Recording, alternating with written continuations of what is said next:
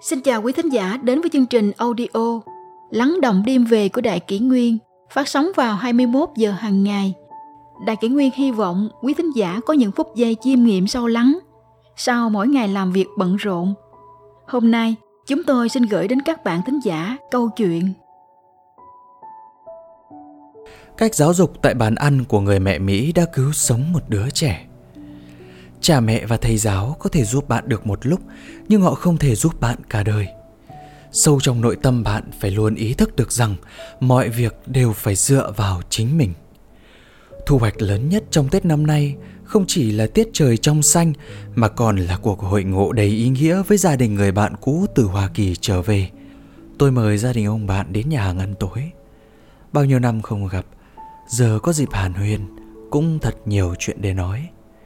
Nhưng đến lúc tính tiền, liền có điều làm tôi cảm thấy khó chịu. Cũng có thể xem tôi là gia chủ mời khách, Nhưng ông bạn cứ một mực phải cùng tôi thanh toán tiền. Cuối cùng vẫn không thể cưỡng được ý ông bạn, Người phục vụ phải đưa tôi ra ngoài trong sự bực dọc. Khi quay lại xe, ông bạn hỏi tôi, Mới rồi bị tôi dành trả tiền bữa ăn, Có phải đã làm bạn cảm thấy mất mặt? Tôi nói, Đúng vậy, Nhưng tôi có thể hiểu dù sao đây cũng là văn hóa Mỹ mà. Ông bạn cười nói, Thật ra thì đây không chỉ là văn hóa Mỹ, Mà cũng là gia phong của nhà tôi. Dù là người lớn hay trẻ nhỏ Đều phải tự trả tiền. Tôi có chút bất ngờ. Như thế có phải quá nghiêm khắc với tụi nhỏ không? Ông bạn trả lời, Nghiêm khắc không phải là yêu thương sao? Tôi sẽ kể cho bạn một câu chuyện nhé trong thời gian diễn ra trại hè của một trường trung học Mỹ đã lạc mất hai cậu bé. Bởi vì rất hứng thú với nham thạch, cậu bé người Mỹ và cậu bé người Trung Quốc đã vô ý bị lạc mất đội của mình. Vì không thể nhìn thấy con đường, chúng bị trượt xuống giữa những tảng đá và sỏi dưới chân núi, chân bị va đập bầm tím. Bầu trời đang càng ngày càng tối sầm lại. Trong hoàn cảnh không có tín hiệu, không có thức ăn, không có sự hỗ trợ Chúng phải tự nghĩ biện pháp để tìm ra thị trấn nhỏ. Nếu không, chúng sẽ có thể bị chết rét bất cứ lúc nào.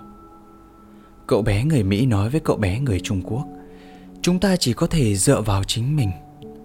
Cậu bé Trung Quốc, Nhưng chúng ta có thể làm gì? Cậu bé Mỹ, Trèo lên thôi. Cậu bé Trung Quốc lo lắng, Xa như vậy làm sao mà leo lên nổi đây? Với lại tôi cũng không nhớ đường. Nói xong liền bật khóc. Cậu bé Mỹ. Tớ nhớ đường, Chờ tớ quay về gọi người đến cứu cậu. Cậu bé Trung Quốc lúc đó ngừng khóc. Cậu bé Mỹ với sức mạnh của hai cánh tay Đã lấy hết sức nâng tảng đá lớn đang đè lên chân của mình. Lúc này, cậu bé đã cạn kiệt sức lực, Nhưng cậu vẫn cố gắng dùng hai tay nâng cơ thể lên Sau khi đã ngừng lại nghỉ ngơi trong vài nhịp thở. Cậu bé lấy tay đỡ lấy thân thể mình dọc theo mỏm đá nhô ra, Từ từ leo lên bởi vì đôi chân không còn chút sức lực nào nữa, chỉ có thể để mặc cho mỏm đá sắc nhọn khứa tới khứa lui, để lại một vệt máu đỏ tươi tại nơi cậu bé đã lết qua. Ngay khi cậu bé sắp với lấy được tảng đá ở trên đỉnh, thì tảng đá ở dưới chân đột nhiên sụt xuống. Cậu bé bất ngờ bị kéo tuột xuống, một tảng đá khác cũng lăn theo cùng và đập vào thân thể cậu.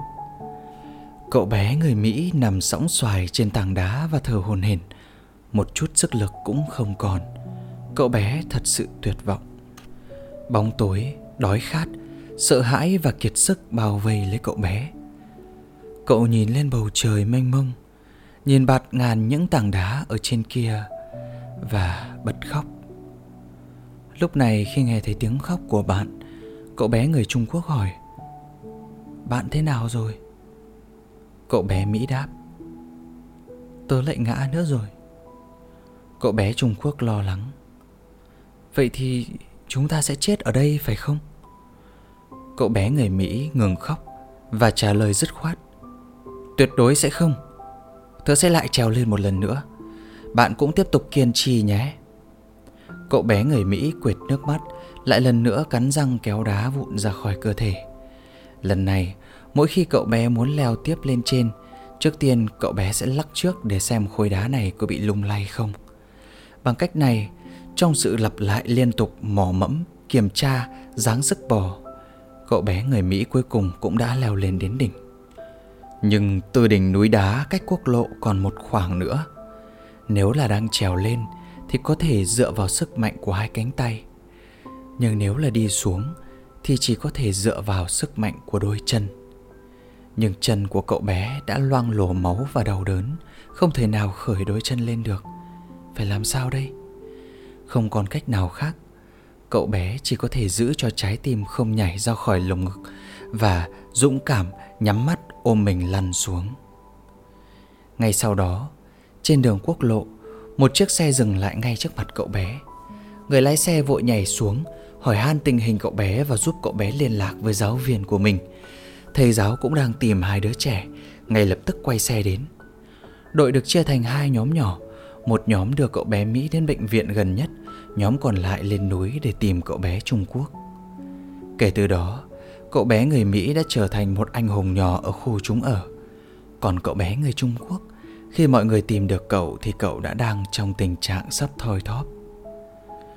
Câu chuyện đến đây.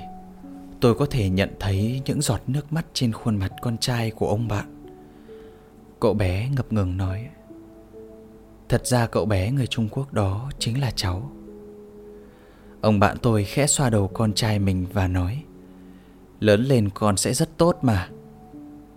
Ông bạn hỏi tôi, Bạn có biết vì sao cậu bé Mỹ còn nhỏ thế lại có sức mạnh sinh tồn lớn như vậy không? Tôi nói, Vì cậu bé có sự can đảm. Ông bạn trầm ngâm, Ngoài sự can đảm của cậu bé Còn một điều nữa Là tôi nhận thấy ngay từ lúc còn nhỏ Cha mẹ cậu bé đã dạy con ngay từ bàn ăn. Mọi thứ đều phải tự mình trả tiền. Cha mẹ và thầy giáo có thể giúp bạn được một lúc, nhưng họ không thể giúp bạn cả đời. Sâu trong nội tâm bạn phải luôn ý thức được rằng mọi việc đều phải dựa vào chính mình. Với sự độc lập này, trẻ em mỹ biết rằng khi trong hoàn cảnh một mình đối mặt với nguy hiểm, khủng hoảng tinh thần là vô ích chỉ có thể sử dụng tất cả những gì có thể sử dụng được ở xung quanh mình, nỗ lực hết sức để tồn tại. Mọi thứ đều phải tự mình trả tiền. Một câu nói rất đơn giản, nhưng vô hình đã định hình cho trẻ sự độc lập và phẩm chất mạnh mẽ, kiên cường. Đây chính là chiếc phao cứu sinh mà cậu bé mỹ được cha mẹ trao cho ngay tại chính bàn ăn của mình.